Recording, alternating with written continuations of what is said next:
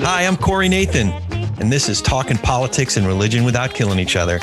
Your home for engaging conversations about the topics that matter most in our culture. If you love nuance, if you want to better understand different points of view, if you're tired of the screamers taking all the oxygen out of the room, if you'll enjoy edifying, provocative, and fun conversations among high profile public figures and regular folks like me, you love talking politics and religion without killing each other. Thanks for spending some time with us. Enjoy today's show. Welcome to Talking Politics and Religion Without Killing Each Other. This is a special episode. You know me, Corey Nathan, I'm your host, and I am joined by our special co host, Jessica the Reporter Stone. Jessica, as you'll remember, is a 20 year veteran of local, national, and international newsrooms, where she's covered the intersection of politics and business around the world. Her work has appeared in Yahoo Finance, USA Today, South China Morning Post, and Stansberry Research, and she's appeared on Fox and CBS Radio and Television. Jessica, so cool to see you again, and so awesome of you to join our team. How you doing? It's, it's great to be here. It's great to meet your dad face to face. Of course, I listened to his uh, podcast with you, and just uh, I feel like you know, I feel like I'm falling in love with the whole Nathan family. What can I tell you? I feel like Got mishpacha. more of you to meet, but We'll we'll invite you to the Seder next year. Yeah. that would be great. That would be great Ne- next year, next year in Santa year in- Clarita. in Santa Clarita. Yeah, I was gonna say Yeah, it'd be closer if we say next year in Brooklyn. But There you go. anyways, there you go. Uh, and we're co-produced by my pal Tristan Drew. And as always, please hit that subscribe button and leave us a review on iTunes. Give us a shout on Facebook, Twitter, IG, and LinkedIn. We'd love to hear from you. And today's guest, which is kind of, uh, you know, we're uh, what is it, a bait and switch? Well, I'll just say our other co-host and my dear old dad, Ronnie Nathan, we thought it would be fun to mix things up a bit. Have a major league journalist join us, take this thing to a whole other level, and finally bring some tough questions to the old man. uh, now, we might learn a bit more about Ronnie's background, my dad's background, and points of view. We might get into some politics and religion. I mean, that's what we do.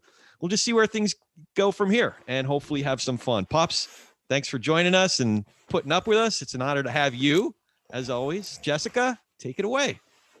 I would love to hear the story of how you first became aware of your first name. And first of all, we should start with what is your first name? Is it Ronnie? No, my legal first name is Hyman. My name is Hyman Ronald Nathan. I never knew my name was Hyman until I got to school. And my first day of school uh, was first grade. Uh, back then, because I'm at the beginning of the baby boomers, uh, they didn't have room for me in kindergarten and they wouldn't let me in. So I started school as a first grader and um, they never called my name. And I sat at my desk crying because they never called my name. And Mrs. Moran came up to me and said, You know, what's going on? I said, You never called my name. And she said, Well, who are you? And I said, I'm Ronnie Nathan. She said, No, your name is Hyman. That's when you found out. At you that never knew. moment. And yeah, Wow. um, How, how could your parents like hold out on you like I that? I don't think they held out on me. I, ever was- I mean, we were all named after the same grandfather who had died in 1939 40. And he was apparently a great man. Everybody loved him. So every male who was born in my generation carries his name. Did you know what your Uh, Hebrew name was, Dad? Chaim Reuven. Oh, yeah, sure. Yeah, Chaim Rubin. So you knew Chaim Rubin, but you didn't connect it to your first name, to your uh, Yeah, I- American I, never thought about it really. I was Ronnie. Everybody called me Ronnie. That's who I was. Yeah. And suddenly I became Hyman. And um, that had a really big impact on my life. And I could always tell from the first week of school who my good teachers were and who my bad teachers were. Because the good teachers would call me Ronnie. And uh, that's the story of the name. I have to ask you. You talked about the the sort of um, um, grouping of, of a lot of people growing up together in the apartment. Did did every family have its own bathroom, We, or did you have, or did you did the building have bathrooms on different no, floors? we, we had a that you shared? bathroom in each apartment. because there's a story, and I don't know if you've ever read it, "The Carp in the Bathtub." I, I This hope it's a story about, the, about, a woman who yeah. gefilte Yeah. fish, and she gets she makes it so fresh that she gets the carp fresh. Everybody else is, is buying dead carp. She gets the, the the fish alive and keeps it alive in the bathtub. That was a very common practice when I was a kid. Lots of people did that. Did you do that? My grandmother worked. we were too busy working. But we did get live chickens every Friday at the chicken market. Oh, sure. Really? And uh, I had the distinct pleasure of watching the Shochet kosher slaughter the chicken and pluck the chicken, You feel like they they they felt happy in their final moments. the chickens. I never thought Yeah. about their emotional state of being as they were being killed. Isn't that isn't that the, but isn't that the principle of a kosher butcher that you're you're you're having a kind end to these animals' lives? All of the laws relating to kosher slaughter have to do with kindness to animals. Um, you know, slitting the um, the throat in such a way with a very sharp knife so that death is instant and painless. Mhm. Um, I'm not sure anyone thinks about what the animal is thinking of as the knife is going across his throat. And I never thought about for it. That, I'll have to think. Uh, you know, I'll have to think about that. The PETA members of the Nathan family, they're thinking about it. And so it's all You just all made me into a vegetarian. Don't worry, Dad. I, hey, I did it for 24 years and it was all because of chickens. That's a whole nother kettle of fish. Emerson Um, and I are reading The Problem of Pain, C.S. Lewis's book right now, together. We're reading Uh-huh. that, and, and I'm at the point where C.S. Lewis is making the case, a pretty erudite case for why dogs go to heaven.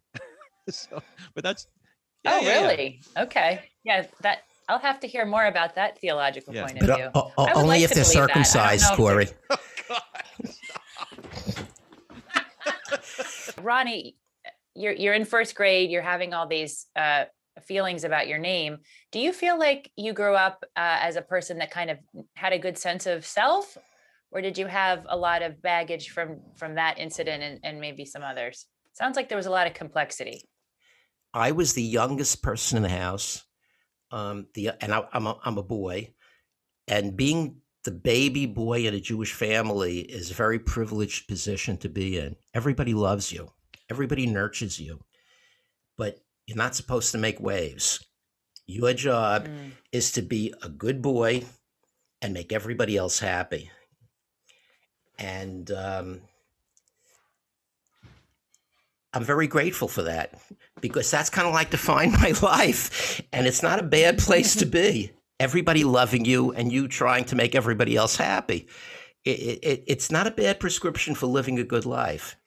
your role as a um, joyful servant leader of of the family i think is a pretty good description uh, and the fact that everybody loves you you know despite you being a pain in the ass tits gemacha at mm-hmm. times yeah no i think that's i think that's accurate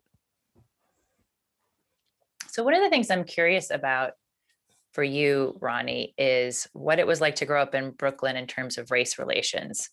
I know that that race relations going into the 60s were pretty hot times. Can you kind of fast forward a little bit and talk about your observations going into that period? You would have been in your ear late teens, early 20s by then. The, the, the, the world I grew up in was all Jewish and Italian, mostly Italian. Um, I grew up in Bensonhurst in Brooklyn. So it's mostly Italian, maybe a third Jewish. Um, the only people in the world that I knew that existed were Jews, Italians, and when you hit the trains, the BMT, Puerto Ricans and black people. Um, as I grew up and came into my own, um, you know, the civil rights movement was hot and heavy. As a Jew, I identified with that because I grew up in the shadow of the Holocaust. You couldn't be Jewish. I'm a first generation American. My mother was born in, in, in, in Russia. She escaped pogroms. The whole maternal family came here exactly 100 years ago last month. Um, and we lost people in the Holocaust. So the Holocaust was like real to me, still is. Um, but that drew me to have great empathy uh, with the civil rights movement of the early 60s. Um, and then my father, um, when he left the store, became an insurance salesman in Bed-Stuy, and his whole clientele was black. Um, and I had the experience of of meeting his clients and and and, and going with him and uh, I, I even did business. I had a photography business at, at, a certain point and took pictures in the black community. Um, so for the first time in my life, I was introduced to black people on an individual level. Um, and it struck me that the way they lived in Brooklyn, you know, wasn't that much different than the, seg- the segregation in the South. It struck me that that mm. that that we had the same kind of issues. They just weren't explicit. We pretended that we weren't living in an apartheid society, but we did. Um, I had the well, there was there were different parts of town. I mean, people didn't really integrate, right? You would have had. You said you had you didn't really see blacks and Puerto Ricans until you went on the train. Right. Exactly. Then later on, I got a job um, in a predominantly minority high school, and um, I stopped relating to black people as black people and started relating to them as as individuals. Um, and I, I, I, you know, basically that that that's how I am today. I mean, I'm still in touch with many of the kids who are now in their 50s that I counseled back in the 80s when they were in high school. Mm-hmm.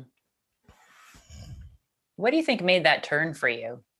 Just familiarity, or what was the was there a catalyst there?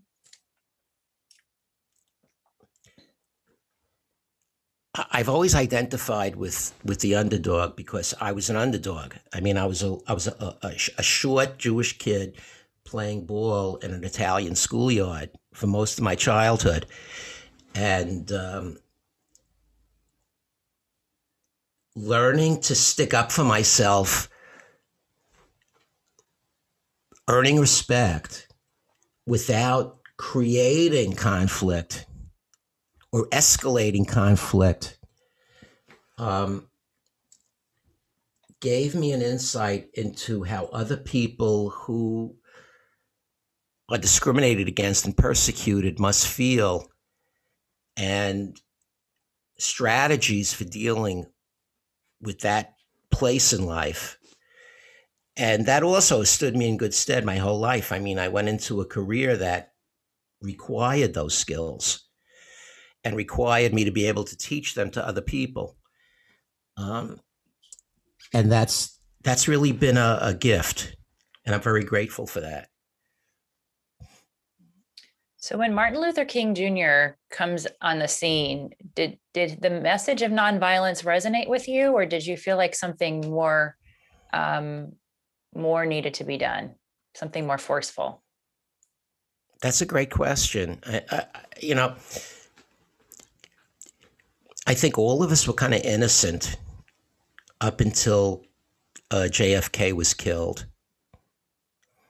Um, once the president was killed and Malcolm X came on the scene and all that stuff started to happen in Vietnam, I think my generation, at least I did, come came to the realization that nonviolence is great when you're dealing with people who have values who I mean, you you can't you can't. Nonviolence wouldn't have worked in Germany in 1933 for Jews. So there's a you know so it, it, it has a certain limit. I mean, I think at a certain point you have to respect the fact that people get angry and are going to act out of anger. So how does that shape what you think about what's going on now because i think we're safe to say we're at we're, we're witnessing that over the last let's say year to 18 months that we've got we've certainly seen with the lockdown and the riots of last summer that there is so much pent up frustration. It's people are not taking the non nonviolent route.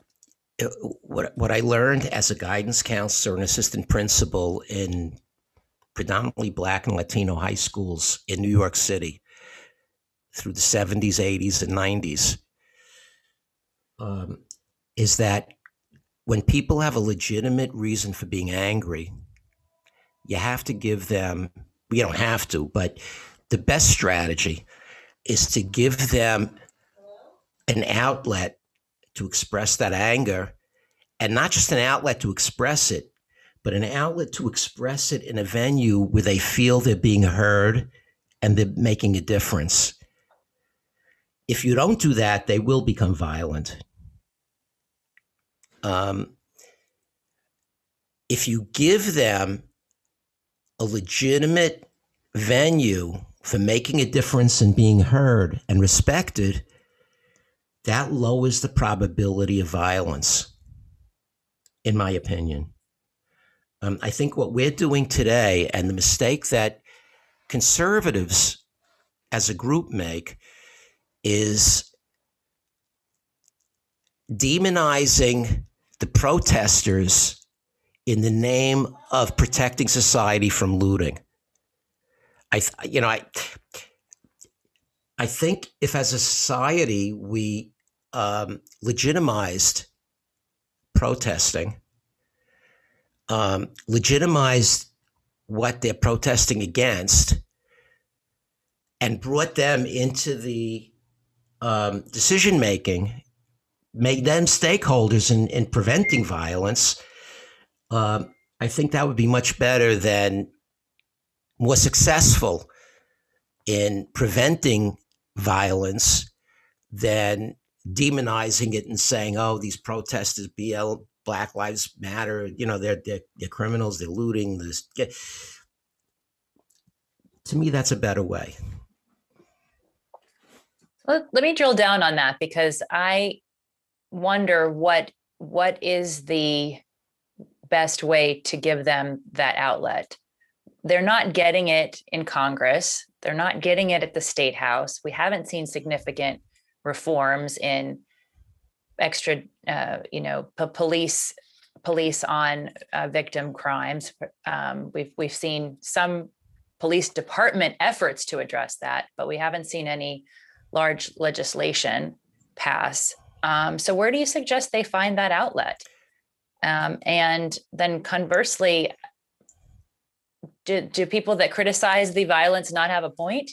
No, they they have they abs- resorting to absolutely have a point. Absolutely have a point. Um, let me let me address that on two levels. The first level is, believe it or not, I'm kind of optimistic, and I'll tell you why. Because I think the best things that happen in society don't happen in Congress or legislatures. What I see happening right now is all of this protest and all of this violence is beginning to create an infrastructure that holds police accountable for excessive violence.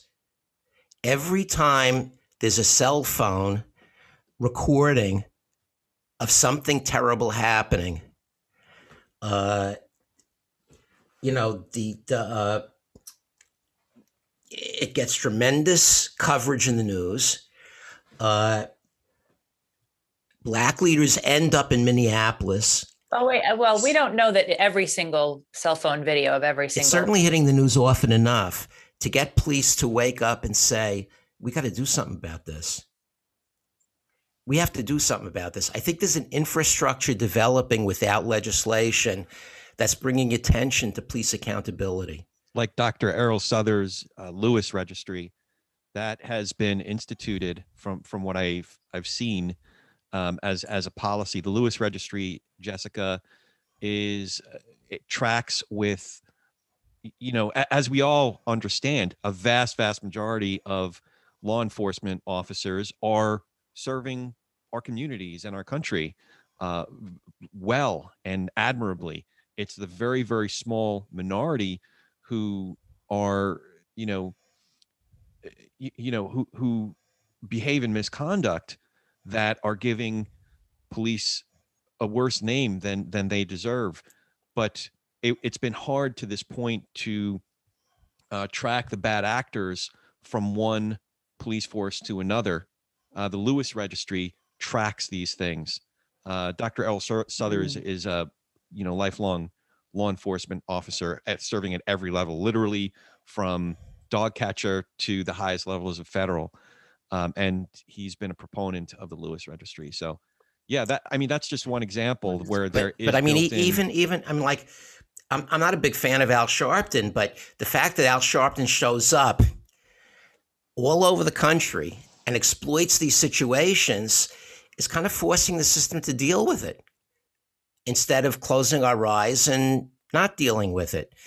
Um, I had a job for about four and a half, five years as a crisis response coordinator for 23 high schools when there was a riot, uh, a race riot, or a gang conflict, or a murder in a high school in New York between uh, 1991 and 1995. Um, in my 23 high schools, I was called in to, with my team, to stabilize the school deal with the crisis, and then stay there and do the work necessary to prevent it from happening again. Um, and I, I, I, became the trained mediator. Uh, and I often mediated disputes between people who had been killing each other or trying to kill each other and, and, and driving the school into chaos. And the first step, my first goal wasn't to resolve whatever issue there was between these two groups. My first goal was just to get them to talk to each other. And the second goal was to empower the leadership to find the strength and skill to stop listening to the knuckleheads and defending them when they were driving the group to extreme behaviors. That was what the mediation was about. Once we could do that, we would be able to, to resolve or at least control the issue that had led to the explosion.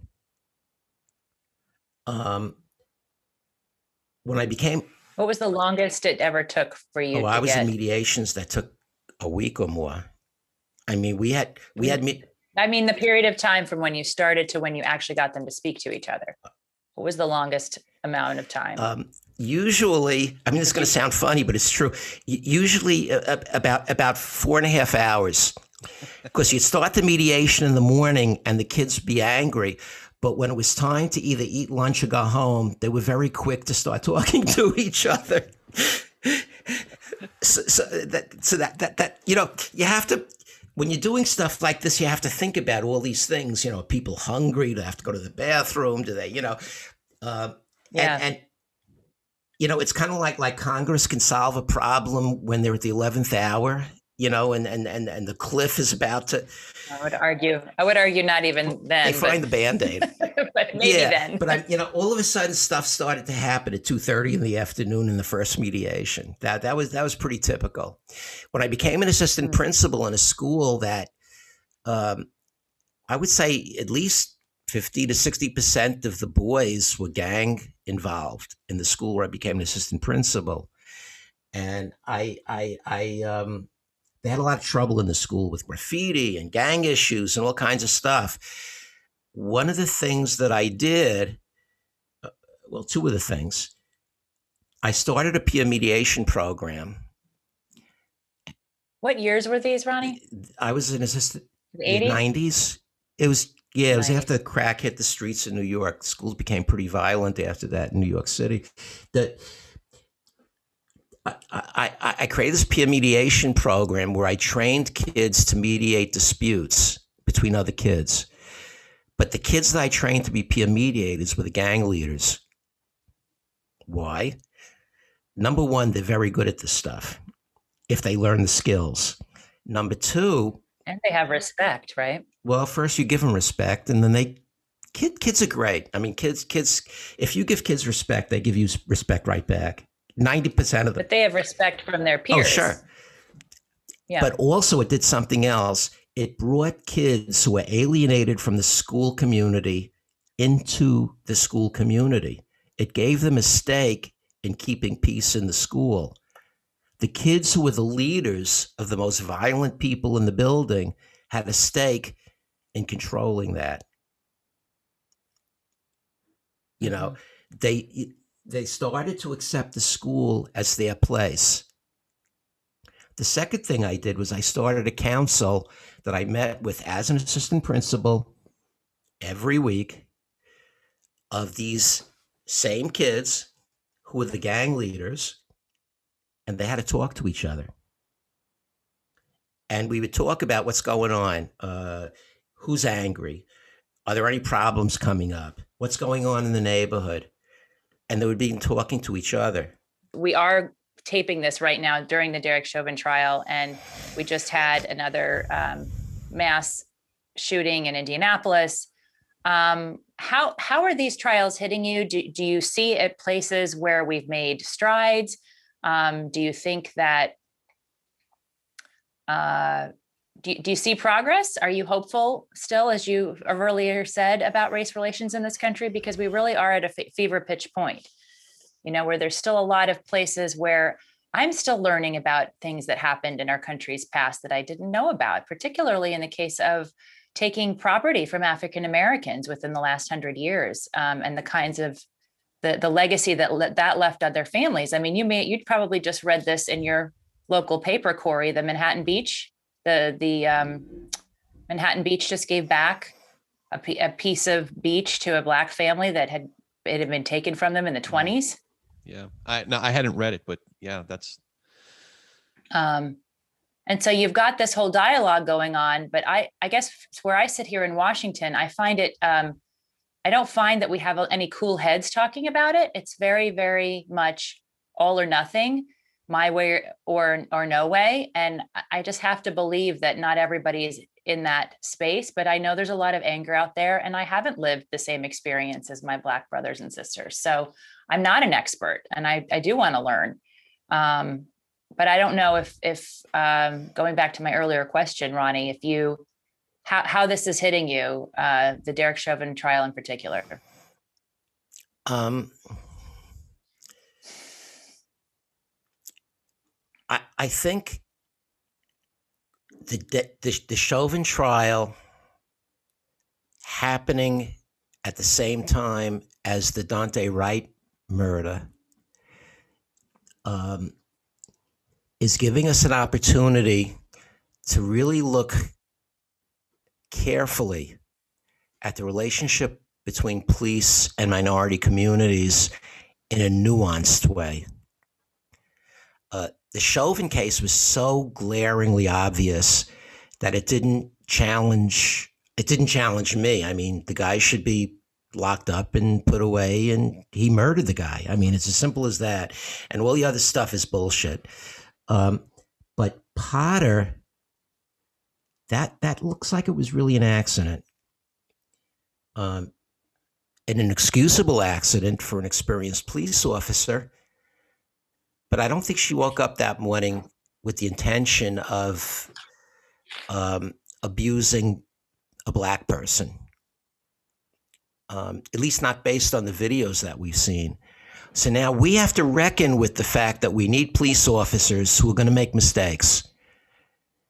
You know, I've been in violent situations. I've had guns pointed at me, and I can tell you that the first few times that happens to you, you can't predict what your reaction is going to be. You don't know.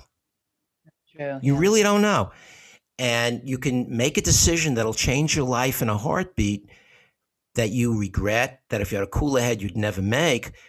But that's the situation we put police in every single day. So we need police. And good police officers are going to make terrible mistakes sometimes. We have to learn how to hold pe- police accountable on a continuum of responsibility.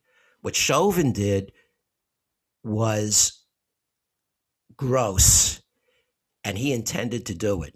Whether he intended to kill the guy or not, he intended to exact incredible pain and humiliation on this black man. Um, I don't know if he did it because he was black, but Chauvin definitely. Well, they had a prior relationship. Well, I too, mean, I don't want to go into all the details, but I, I think he is a racist. But that's just me. I'm not going to, you know. I think, you know, I think we have to respect that continuum, and there has to be accountability for mistakes. But it's you know, it, it's different than what Chauvin did. And I think this is an opportunity for us to look at this issue in a much more nuanced way and come up with solutions, even if it doesn't come from legislatures, but come up with solutions at the grassroots level. Um, Well, one of the things I've seen actually is just a call to arms um, by blacks to whites saying, if you see a confrontation between a white police officer and a black person, or just a conversation, hang around a little longer.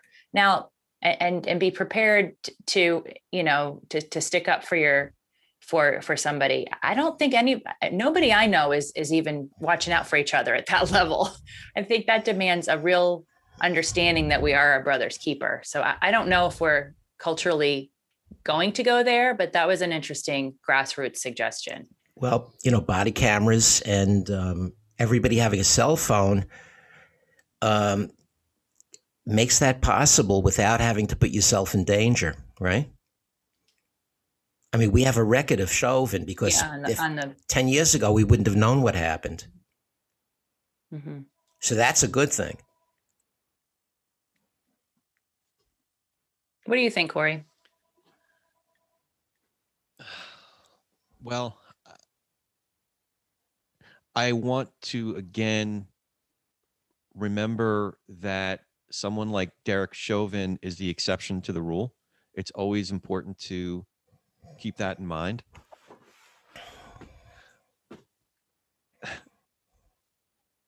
I I'm not asking for your you to be judge and jury. I'm just curious if if, you feel like you've seen anything come out of it that's that strikes you as just I think. I, I've I have been paying attention to the trial. Uh, this the prosecution had a very very strong case. What the defense was able to put up, there there were certain witnesses that the defense put up that if you walked away and then saw the prosecution's cross examination, some of the witnesses that the defense put up, if you walked away and just saw the def- defense's, or excuse me, the prosecution's cross examination, you would think that that was their witness. There were a couple of witnesses that really broke Mm, broke down. But mm. I, I mean, to to to most objective observers, this really is a black and white case. But there were other really egregious black and white cases that that ended up in a hung jury. That yeah. you know it just takes one it, it- it, it is a jury you know and it just takes one person who their conscience just can't bring them to convict you know it also depends on the charges the charges are second degree second degree mur- murder third degree murder and manslaughter um and and they're defined subtly differently in each state which by the way a really good resource uh, there was um, advisory opinion. Sarah Isgur and David French have a really good resource for non-lawyers as well as for lawyers. Mm. Uh, it's a great podcast and a lot of the most contemporary um, legal cases. It's so informative. Um, so that that's a, a really good resource for me. But they, um, in fact, I, I think their most recent episode they break down the trial and their their views on the trial in, in great detail. Um, so, I, yeah, I mean, I, I think that the prosecution made a great case. The defense had a, a relatively weak to moderate at best case, but I, I, man, It does come down to the it jury. Really does. It really does. And I, I Yeah. fear for that region. I fear for the country if there isn't some sort of conviction. I, I, I it would be hard to imagine that there isn't at least a conviction on manslaughter. Um, Mhm. you know, believe it or not, I think as I learned the differences between second and third degree murder, I think there's a better chance of conviction on second degree murder than third degree murder, just because of some of the ways that third degree murder is defined. Um, and ironically, it's a, the the the uh, the penalties are are essentially the same thing, but yeah, I, I think there needs to be one of the two murder convictions uh, to avoid some serious, serious um, fallout. You know, Uh, the consequences of the verdict should not affect the verdict. it shouldn't. But and you know it shouldn't. I mean, and and and the guy should be judged based on what he did, not on what the reactions of the public will be to the verdict. Um, that said, I mean, I think the evidence is overwhelming. This guy intended to inflict pain on George Floyd. That was his intention. I mean, it it, it seems pretty clear from the video. Um, I, I also, it also appears, and this is more of just, uh, I think the Potter case is more difficult. well, I, I, the, sh- what I was going to say about Chauvin was this is more sociological, kind of human behavior, observational, is that at least those last three to four minutes was Chauvin asserting his authority, asserting his his his will, almost in a performative manner for for the people who had gathered around him, basically saying, Mm. you know, excuse the expression, but I'm the big swinging dick, and you can't do anything about it. You know, that. Mhm. So, I, I, I'm sorry to be so coarse about it, but that you can't watch that video without just as a as an observer of human behavior. You, I don't know how you could draw any other conclusion. And that's not good policing. I some of my really really dear friends are right here in this town are you know 25 30 year uh, law enforcement officers at at different levels. Um you know and it it grieves them when they see this kind of behavior. Just but we were talking on a different level. We were talking about teachers. Every teacher in the school know who Yeah. know who the bad teachers are. It grieves them because they're devoting their lives to to keeping our community safe and here you got folks that that are abusing the the the their their their position because they're wearing a gun and and, and have have a badge and, and it makes their job harder it makes my friend it you know it makes my friends jobs harder when when they see this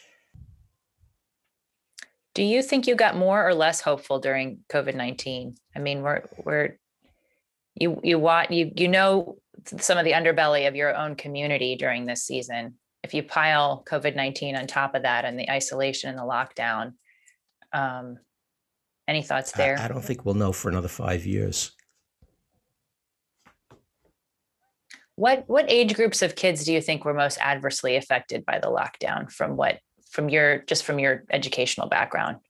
Because I think it's the youngest that probably lost the most learning. For example, And the kids who were most behind before the crisis. Yeah. Yeah. You know what? What? Um, improving the education system and making schools better isn't rocket science.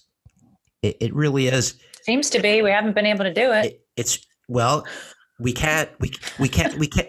We still don't have better outcomes than other countries. We can do it. What we need is teachers who really care about kids and who know who know how to teach and have smaller class sizes so that every kid can get individual attention from a loving, nurturing, responsible adult who has high expectations of that kid.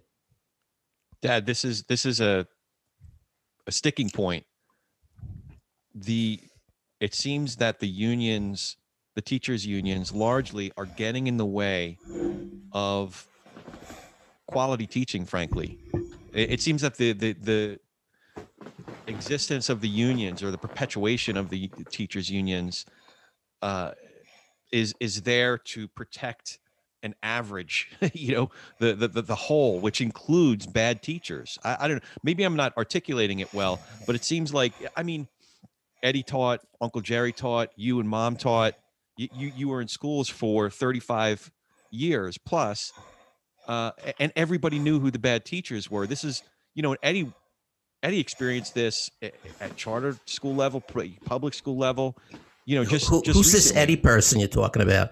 My brother, my brother Oh, Eddie. okay. Just wanted to make sure. you knew the most talking about. educated truck driver now because he you know he got so frustrated with the education this is part of what he was so frustrated with the education system uh, is that everybody knew Yeah. who the bad teachers were but because the un- the unions are there to protect every teacher including bad teachers you know it it it, it seems that there's uh, disincentives to uh, to create structures that reward good teachers um, to get rid of bad teachers I, I don't know you could you talk to some of this speak speak to some of this you're you're more informed on it than i am Well, the you know it it's the best of times and the worst of times kind of thing. The unions were great. I'm going to start my next book that way by the way Yeah, I think it's already been used. So it's, it's so original.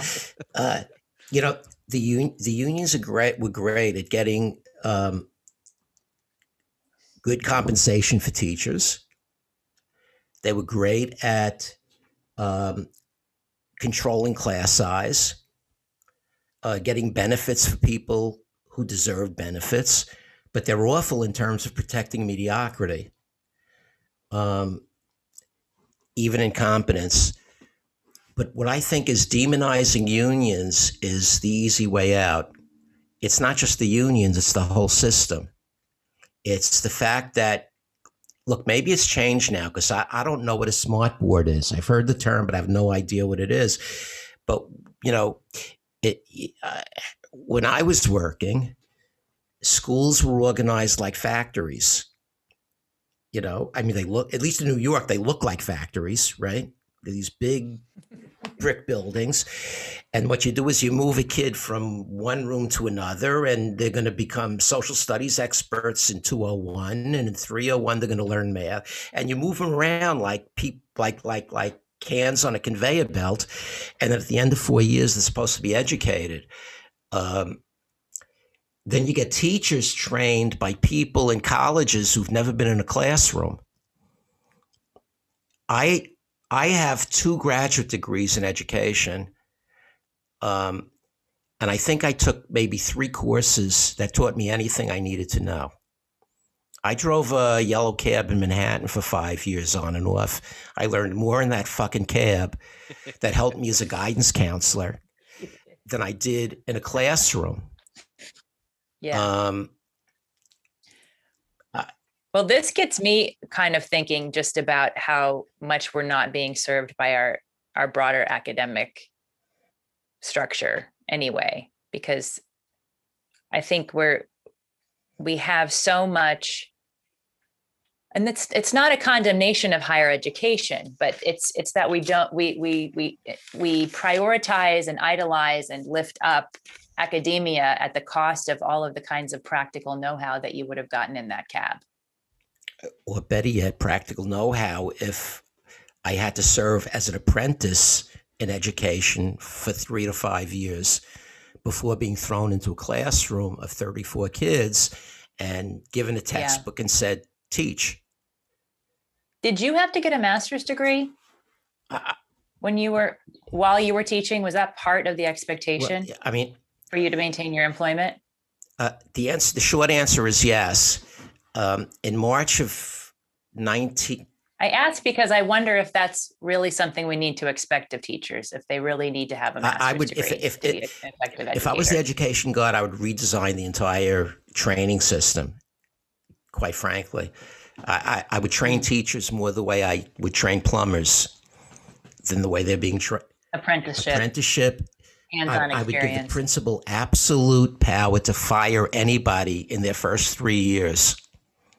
When I was a guidance counselor, one of the things I'm proudest of is that I spoke explicitly to kids, not only about the technical details of sex and condoms and all that stuff. I talked to them explicitly about my sexual life, that I was married, that I was monogamous, that I never cheated on my wife, and I was probably getting more and better sex than anybody else they knew. Mhm. Um, and I was i- i- in many, many schools, I was the official condom distributor because there weren't that many people who felt comfortable distributing condoms to kids. Um, so I got the opportunity to talk about sexual relationships to lots and lots of kids. And making the, you know, my message always was, you know, look, if you're going to have sex, you have to be responsible. And exploitive sex isn't, I mean, it's not the way to go. The way to go is to have sex in a loving relationship, for it to be an act of love, not an act of use and abuse. And I would talk to kids about this, kids who had never heard anybody talk to them that way. Yeah, I can imagine that was really. I'll tell you. I'll tell you a quick story that that brings tears to my eyes. Um, when I was a counselor in the '80s, uh, I had two occasions to bring kids home to live with us for about six months. Kids who would have ended up dead in jail, whatever, who are really good, bright, nice kids who needed that extra structure and support. So one of these kids was a kid named Vaymon Biggs. He came to live with us when Corey was about 13. Yeah. And he lived with us for about six months. And thank God it worked. He graduated high school, went on with his life. And I didn't see him again for about two or three years. He showed up in my office on a Friday afternoon uh, with this duffel bag and an army uniform and said, Look, I'm, I'm, I'm, I'm deploying to Germany on Monday. Can I come and spend the weekend with you guys? I miss you. Yeah. So I said, Sure, Vaymon, you know, I'm, you know, I'll take you home. I'll bring you back to Brooklyn on Monday when I come back to work no big deal. Um, and before we left, we're having breakfast on Monday morning. He said, "You know, there's a book in in your son's room where I'm sleeping. Can I take it with me to Germany?" I said, "Sure." You know what book? To be a Jew. It was the book we used to give to kids on their bar mitzvahs. The synagogue would give them a present to be a Jew um, by Donin, I think it is. It's like a handbook of all the stuff you got to do to be a Jew, a good Jew. So I said, sure, Vaymon, are you considering, yeah, are you considering, uh, you know, converting? He said, no, no, no, but there's a chapter in there about how to be a good husband. Yeah. Mm. He said, the only time I've ever seen anyone treat a woman the way you treat your wife is in your house. And this mm. chapter describes what a man has to do to be a good husband. And I want to learn that. Mm. Now, I may have been the only person in these kids' lives who was that kind of a role model for monogamy, for faithfulness, for love. Um, you know, that's very important to me that I was able to do that for kids. And I think I did it for my own kids. They're both in, in 2021 in marriages that are like 25, 30 years. I mean, they're both in good, stable marriages. Um, that's a tremendous accomplishment as a father, I think. Did you read that same chapter? No, Corey? Vaymon took the book.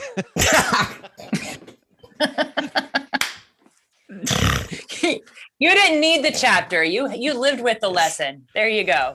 Yeah. Vaymon taught. Do you feel like you learned that from your dad though? Yeah, yeah. I mean I see it in my kids now. They they they learn most about who you are and they model who you are you know so it, i mean they're they're all at an age where we have these great talks and stuff like that but more than more than our talks our talks are really a residual of a relationship and you know my behavior over the last 20 years uh, and my behavior is a reflection of my character and similarly at growing up I think that those things that my father was and is, those are the things that resonated with me the, at the deepest levels. It seems to me that that that half of the world if not more, I think that there's some kind of conflict between being nurturing and being a, a, a, a strict disciplinarian. I happen to think that in order to be nurturing, you have to be a strict disciplinarian when you're a parent or a teacher. I think one without the other is horrible. Um, there's no conflict between structure, high expectations, and love. They go together. Um, as long as neither side gets abused. I feel like there's a lot more to talk about, but one piece of business I want to make sure to cover. Jessica, you are a published author. Can you tell us how to find your book, Crossing, which is a great book? We talked about it on our episode about a. Yeah. Um, well, aside from the fact that Yeah. it's right here, it's also on Amazon. Um, it's it it plays into I think what it, it's a it's called Crossing the Divide. 20 lessons to help you thrive in cross-cultural environments and it does pick up on a lot of the skills that i can well imagine ronnie has in spades um, listening um, approaching people that are different from you as a student um, setting expectations about conflict different cultural uh, settings for conflict. But I really just um, have a thirst for knowledge and understanding, and uh, this was an effort to put it put it all down and have people have a chance to read it and use the skills here to better their work environments and their uh, professional and personal arcs. It's a great read. Uh, a lot of great takeaways. Um, Crossing the divide. Give it a give it a look. Give it a read. And uh, Jessica is this is a great. This is great fun. Uh, I've already learned a lot from you as a journalist, so thank you. And uh, I hope And did you learn anything new about your dad? Because that's what I was going for. Please tell me yes, but if you say no, then I'll have to come back and have another go. I'm gonna have to give this a listen because you know it's kind of like you know you you you've been on stage, so a lot of times when you have you know when you're when you're in the moment, you get off stage. and you Yeah. just, I, I really have no idea, you know. So I'm gonna have to give this a listen when I'm not, you know, in it. Uh, and can I Yeah. can I circle back around on that one for you? Because I hope that this is the start of something. Uh, what? How does it go? What's the last line of Casablanca? This could be the start of a beautiful friendship. rid of Yeah. relationship. Or or we could just sing the 70s song by the Carpenters. We've only just begun, yeah. which is my parents' theme Oh, song right? from their hippie wedding in Golden Gate Park. That's awesome. All right, Jessica. Well, thank you so much, Pops. Thank you. Thank you. and thank mom for her uh, little cameo, you know, crossing the stage there with the uh, uh, at, at, at exactly the perfect time. So thanks to send, send love to mom. I gotta meet Phyllis. I'm dying to meet Phyllis. Tell her next time she's gotta Ugh. come on too. I don't know if she's as open book as you are, Ronnie, but She's an I open meet book in a very different way. Phyllis, you know, I'm I'm not a very deep person. You know, you you get you- Really? You, You don't say. No, not a. what are you talking about? You know, you, you, here I am. Take me. This is more of this tongue in cheek stuff. Well, you know, I'm I'm, You're being a wise ass I'm, again. fr- I'm from Come on. Brooklyn, and I'm uh, and I'm Jewish, and uh, you know, it goes with territory. But I, I'm really not very deep, and there's not much to uh, you know. You, what you see is what you get. My wife, on the other hand, it's like peel. Still waters It's like deep? peeling an onion. Okay. And you're never bored, are you? How many years you've been married? We're Ronnie? married 54 years. Uh, we've been together 57 years, and um, I'm still crazy in love. You know, I Hmm. really am. You know, so and uh, you know, at the age of 74, um, you know, this is the person I want to spend all my time with. So it's good. God was good to me. Well, thanks for I've been blessed. Yes, you have been. Thanks for spending a little bit of it with us. We'll get, we'll let you get back to Phyllis now. Thank you for joining us today. If you appreciate what you've heard here, please go to iTunes or anywhere you get your podcasts, give us a five star rating, and leave a review. That really helps move us up the chart so others can find out what we're up to here. For Ronnie Nathan, I'm Corey Nathan, and we've been talking politics and religion without killing each other.